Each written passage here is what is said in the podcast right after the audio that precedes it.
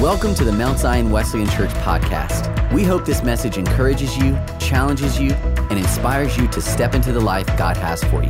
For more information about our church, visit us online at mountzionwesleyan.com. Well, good morning, church. Man, it's good to be with you all this morning. My name is Stephen, and I have the honor and privilege of being one of the pastors here on staff. We are uh, just echo what Pastor Luke said. We are so delighted you are with us this morning. We have been in the series through Luke or through John, and it's been uh, really, really sweet. We're getting to this point now where Jesus has done a couple miracles. He's been doing some ministry, and now Jesus is about to have in John chapter 3 and chapter 4. So we're going to be in John chapter 3 this morning. So if you want, you can turn your Bibles to John chapter 3. We're going to go verses 1 through 21.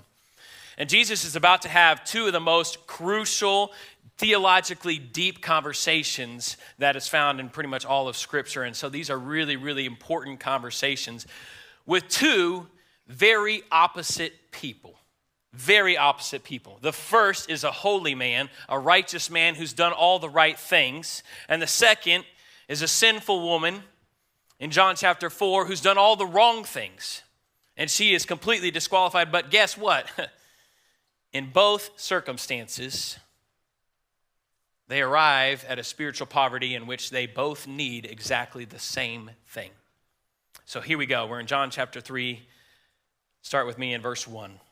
Now there was a Pharisee, a man named Nicodemus, who was a member of the Jewish ruling council. He came to Jesus at night and said, Rabbi, we know that you are a teacher who has come from God, for no one can perform the signs you are doing if God were not with him. Jesus replied, Very truly I tell you, no one can see the kingdom of God unless they are born again. How can someone be born if they are old? Nicodemus asked. Surely they cannot enter a second time into their mother's womb to be born.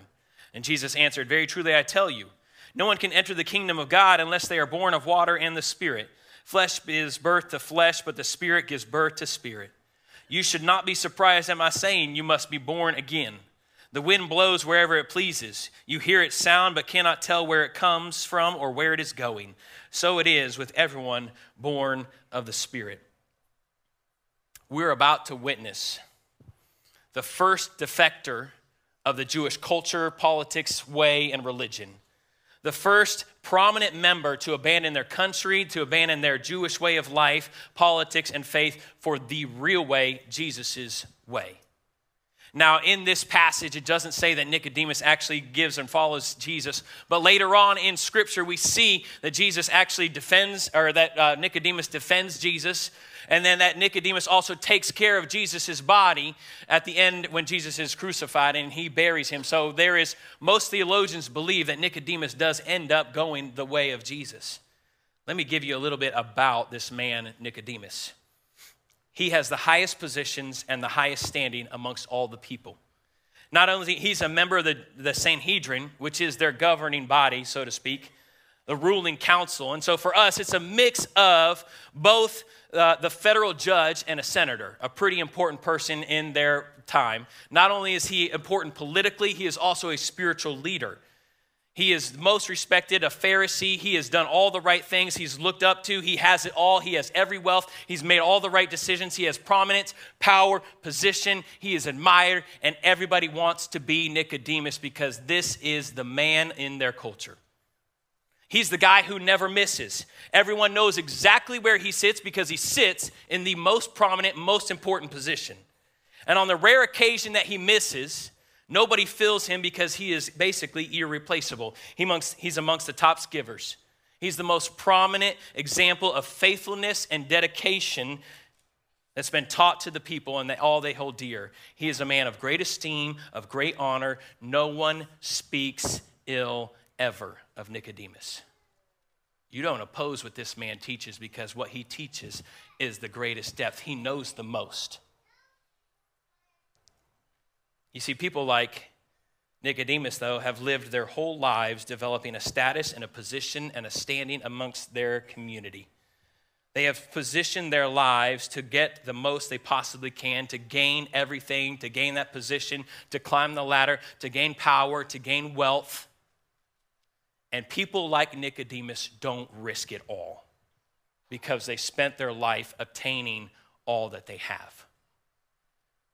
So, why does Nicodemus, why does the man who has it all, and I mean all, why does he risk it?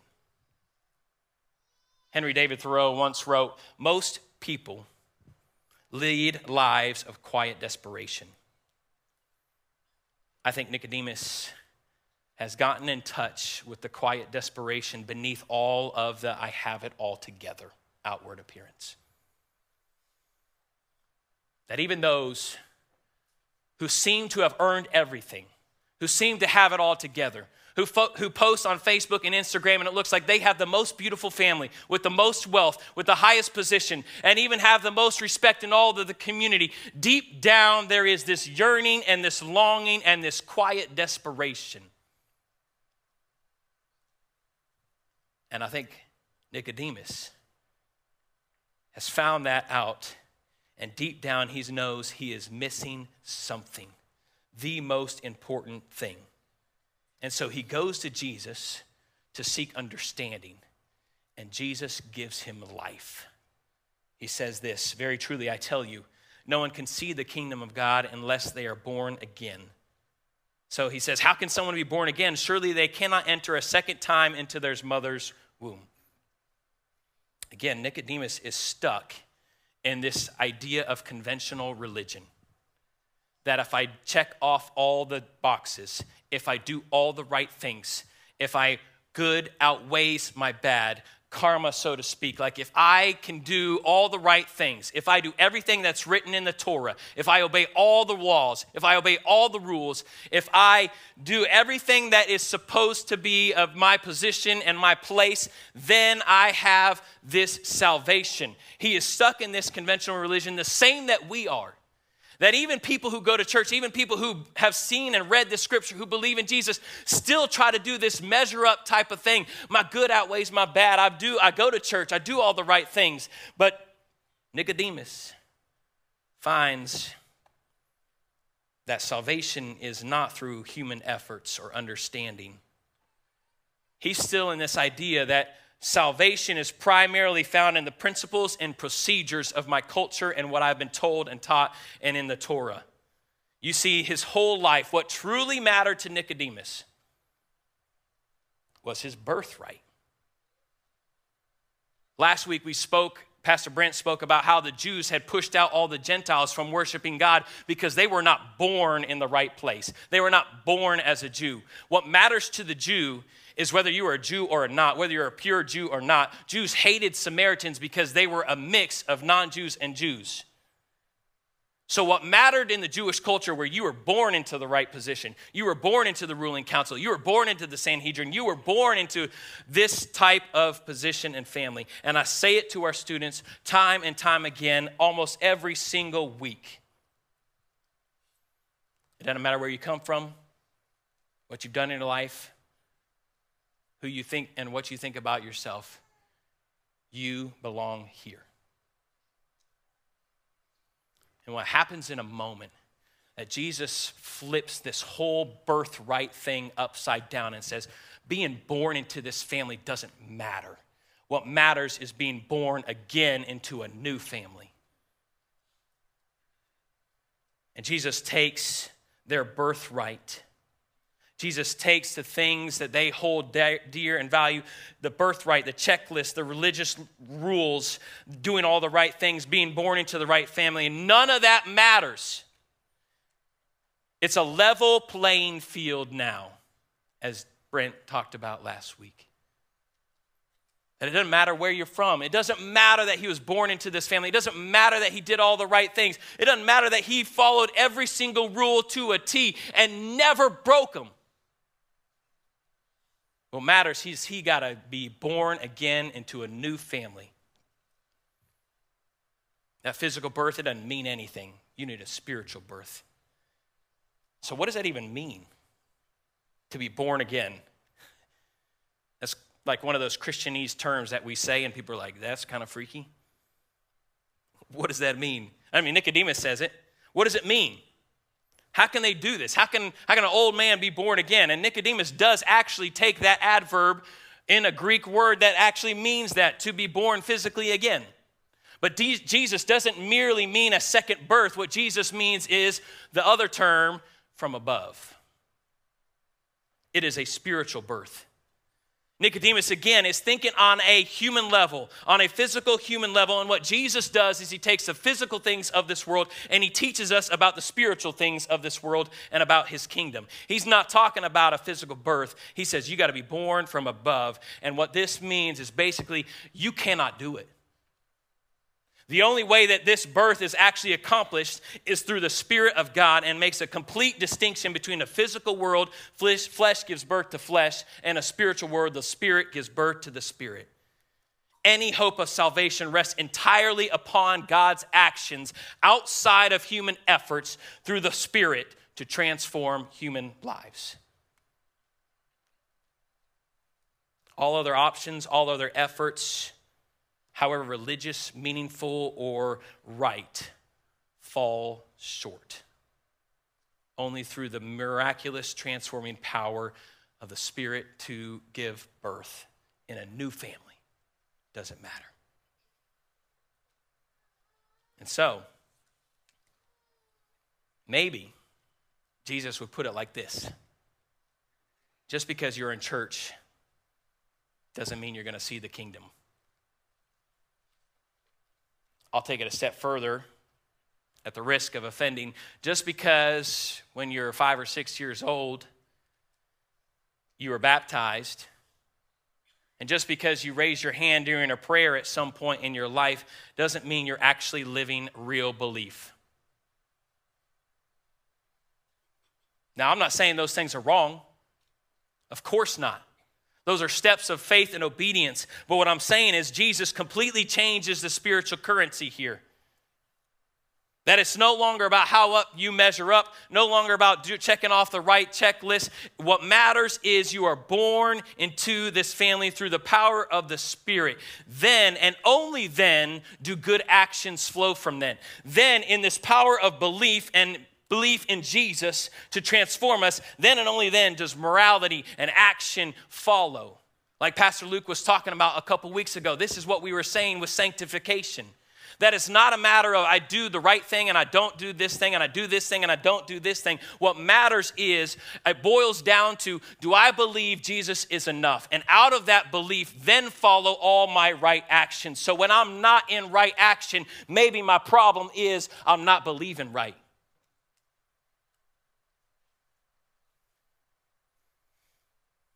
So let me ask you what does it mean to be born? Like a physical birth. What does that mean? Our good friends, Jake and Jess Connor, just gave birth this week to an incredibly sweet boy named Lance. And I want you, as parents, to kind of go back to that moment for a second when you held your kid for the first time.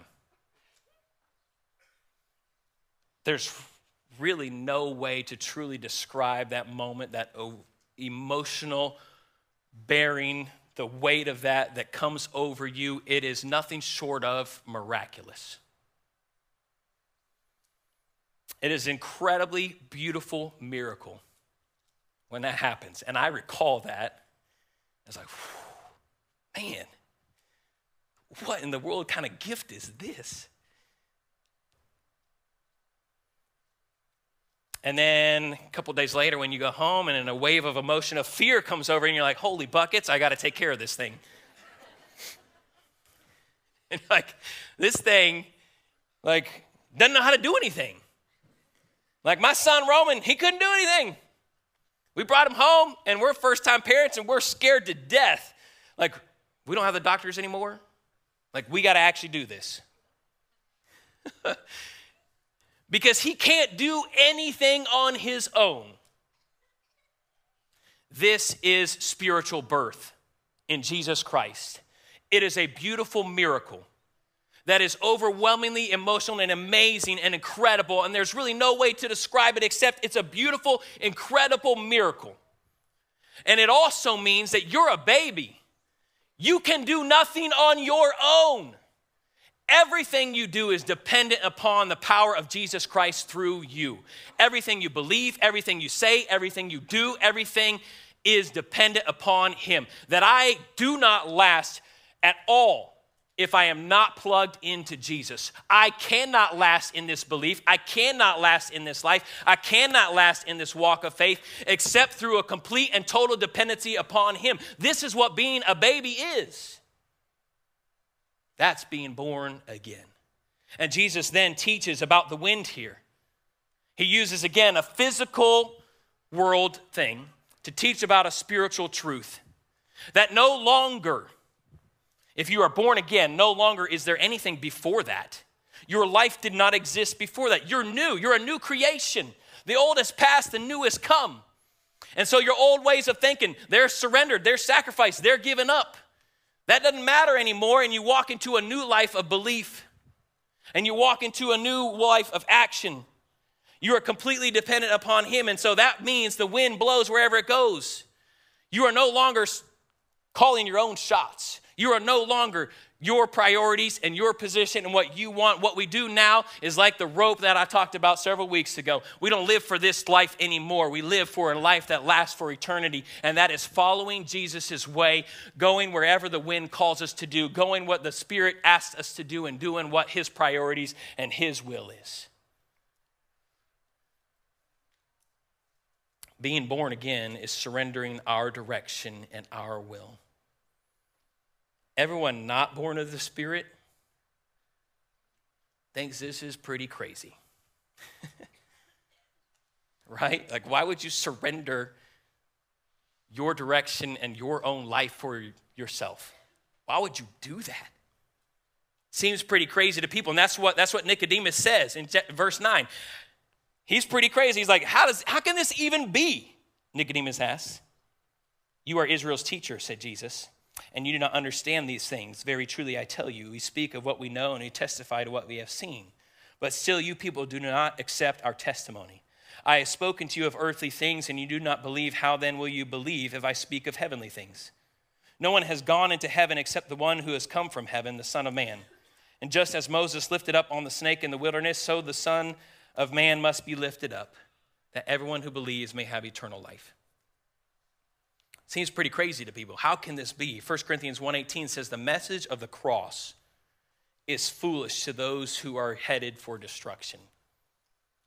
But we who are being saved know it's our very power of God.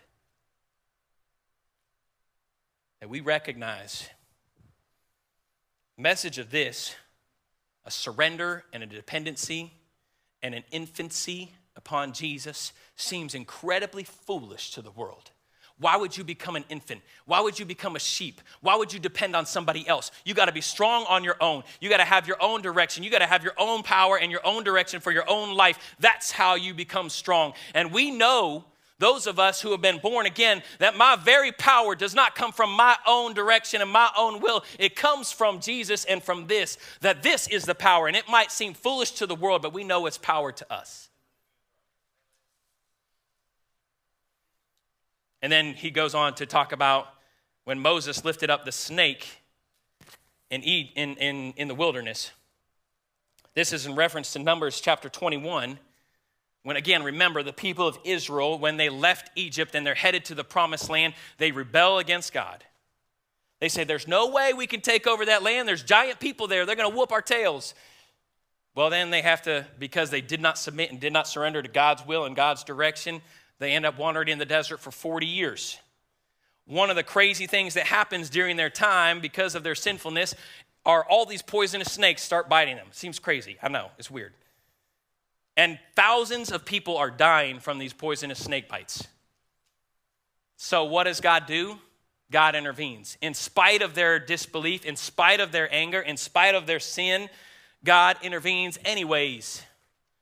And he tells Moses to make a bronze snake and lift it up on this pole so that anyone who is bitten by a snake, all they have to do is get themselves into a position to see the bronze snake on the pole and they will be healed.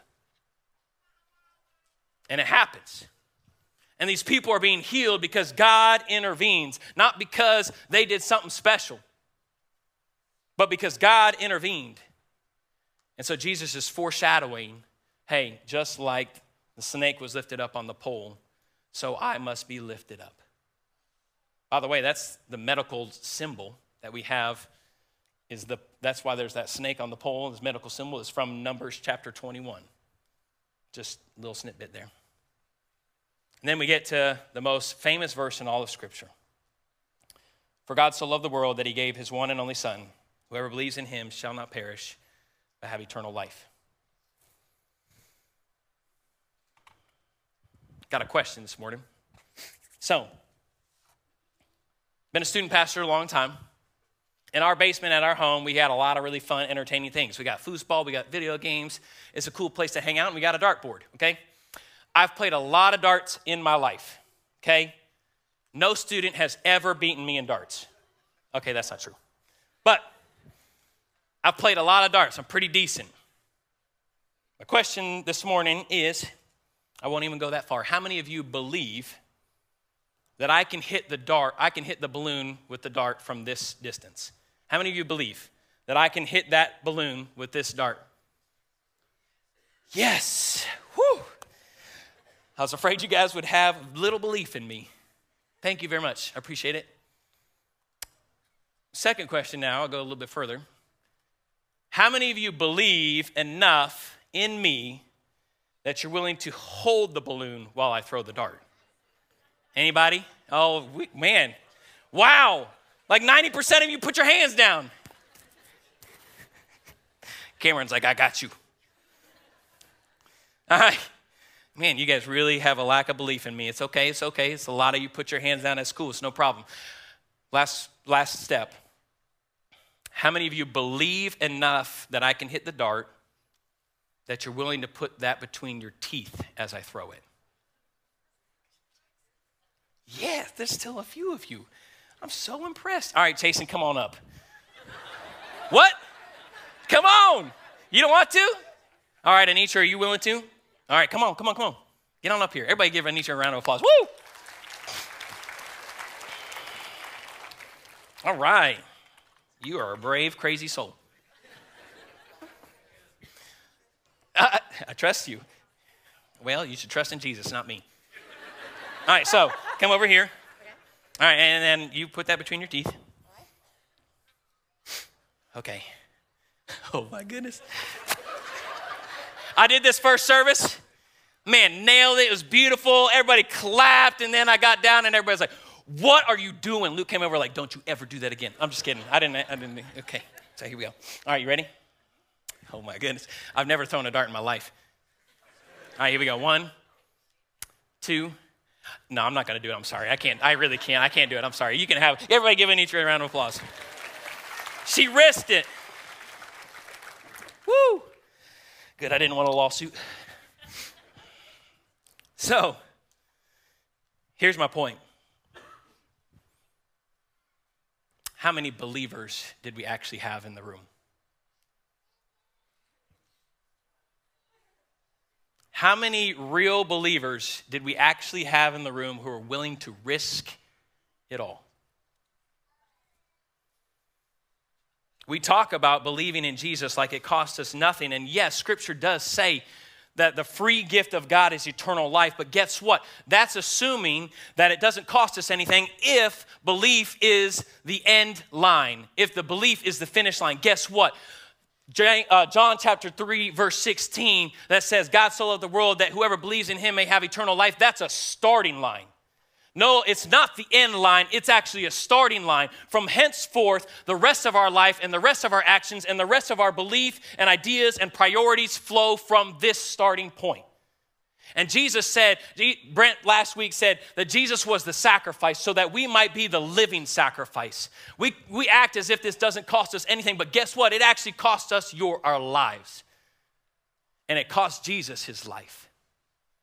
But it's freely given that whoever would believe can start there. And from that point on, we surrender everything. This word, believe, pisteuo, means to be persuaded of, to credit, to place confidence in, put one's faith in and trust with an implication that actions based on that trust will follow. Is it really believing if we're not willing to put anything on the line? Is it really believing if we're not willing to submit or surrender anything in our life? It doesn't actually mean a whole lot, then, does it? That's the difference between believing that Jesus came and it's merely an acknowledgement of existence and believing in Jesus to accept absolute trust, exercising faith in Jesus Christ. Jesus sacrificed freely so that we can be living sacrifices. And it goes on to say in other gospels, 2 Corinthians 5:17, therefore if anyone is a new is in Christ, he's a new creation. The old is gone, the new is come. That's dying to our old selves. No longer do we have our priorities, no longer do we have the things that we pursue, no longer do we go after promises that are void, but now we are after his priorities and his position and his promises and his purposes. Luke 9, whoever wants to be my disciple must deny themselves and take up their cross daily and follow me. Whoever wants to save their life will lose it, and whoever wants to lose, whoever loses their life will save it for me. It's losing it all. It's putting it all on the line and saying, Jesus, I believe no matter what it's going to cost me, no matter what position it's going to cost me, no matter what place it's going to cost me, no matter what reputation it's going to cost me, no matter what wealth or lifestyle it's going to cost me, I'm pursuing you because Jesus says, whoever, when they say, Jesus, I want to follow you, he says, okay, I don't have a debt. I don't have a place to lay my head. Follow me. And they say, Lord, help me go and bury, I need to go and bury my father first. And he says, hey, bury the dead, let the dead bury their own. You go and proclaim the gospel. And yet another time they say, Lord, I want to follow you, but let me go back and say goodbye to my family. Jesus says, No one who puts his hand to the plow and looks back is fit for the service of God. It seems crazy. Jesus teaches, clearly from the rest of chapter, uh, the rest of John, that those who serve and follow him, that means continually trusting and obeying, they're going to have eternal life. John chapter 12, 25, and 26. That accepting Jesus involves hearing and keeping his word. John chapter 12, 47 and through 48. And that flowing from the life that we are given requires a continual connection with him. John chapter 6 and John chapter 15. John 3:16 is the starting line, which is clearly given to anybody and everybody. But it's not the finish line. From that point forward flows all our plans, purposes, promises, and beliefs. So, why in the world would I do that? That sounds pretty crazy. Now, this is eternal life that they may know you, the one true God, Jesus Christ. So Jesus goes on. John goes on in, verse 17. For God did not send his Son into the world to condemn the world, but to save the world through him. Whoever believes in him is not condemned, but whoever does not believe stands condemned already because they have not believed in the name of God's one and only Son. This is the verdict light has come into the world, but people love darkness instead of light because their deeds were evil. Anyone who does not hate, anyone who does evil hates the light and will not come into the light for fear that their beliefs and their deeds will be exposed. But whoever lives by the truth comes into the light so that they may be seen plainly that what they have done has been done in the sight of God. We emphasize believe, and, and fairly so. But why would I believe? I would say, and I would contest, that the emphasis needs to even more so be on for God so loved.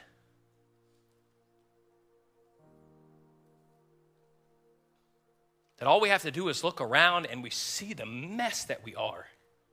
All I got to do is look at my own life and see the mess that I am.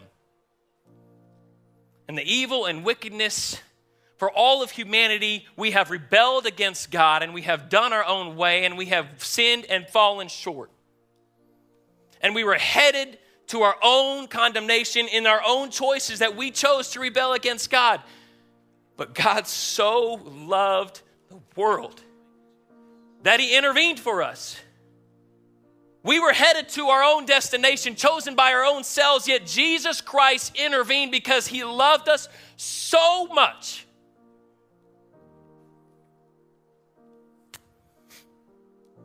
It's not on our own effort. But God intervening for us, placing the emphasis on His intervention and His salvation from the heart of God who drove the whole endeavor. And people ask all the time if God is good, then why do bad things happen? My question then in response is if there's so much bad in the world, then, then why would God save us? Why would He do that? Because, like a physical birth of a father, He loves you like the first time you held your kid. So desperately, so miraculously, so beautifully.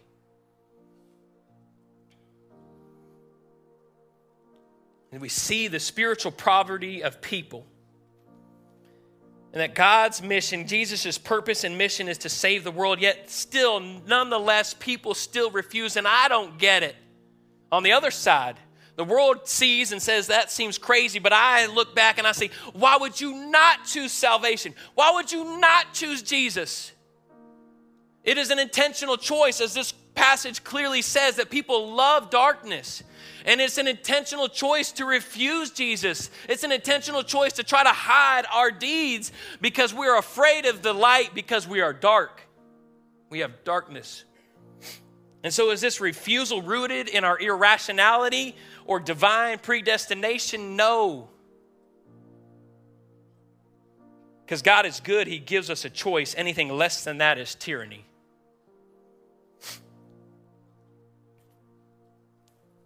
And He gives us this choice. And we, in our own calculated efforts, hide from the light. In uh, visiting a friend this week, going through a tough time,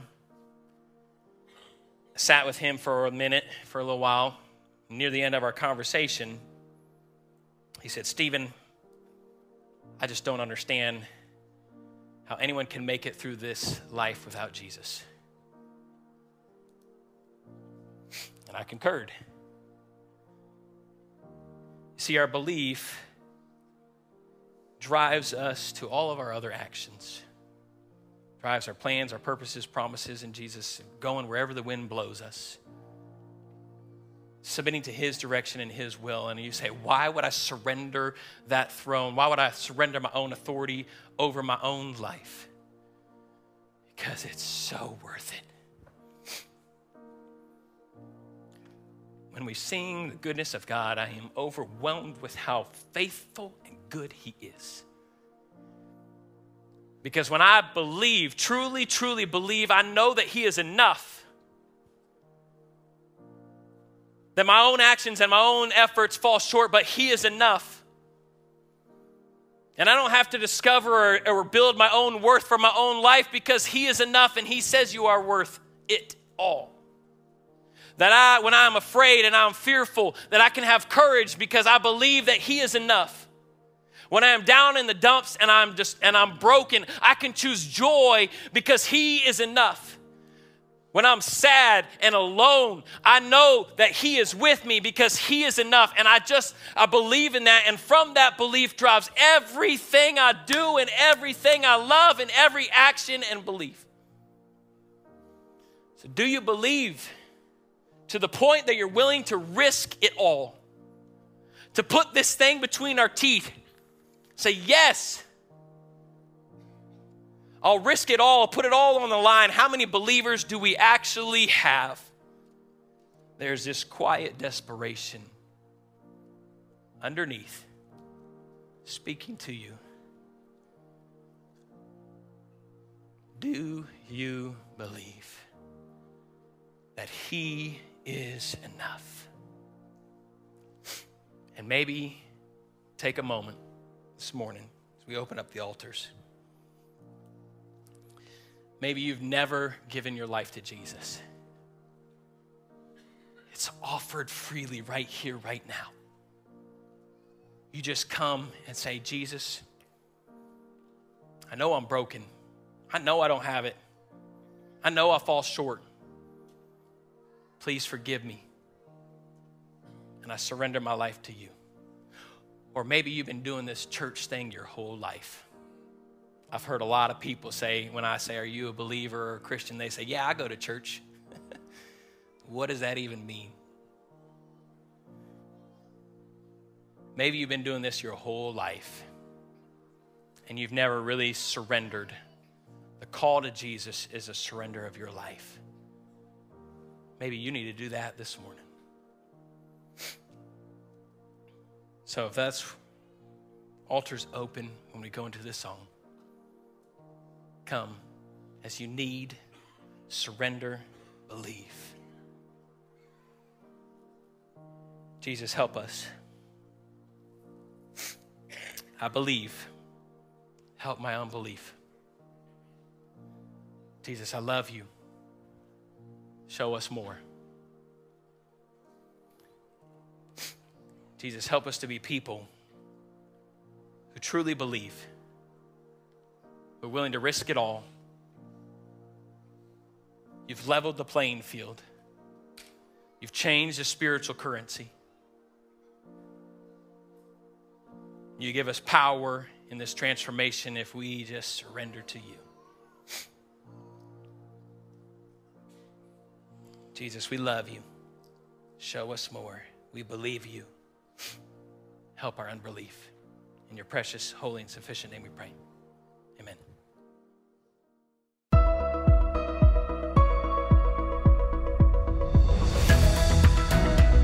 Thanks for listening to the Mount Zion Wesleyan Church podcast. We hope this message has inspired you to take a next step in your walk with Jesus. For more messages or to watch our full worship gathering on demand, visit us online at mountzionwesleyan.com.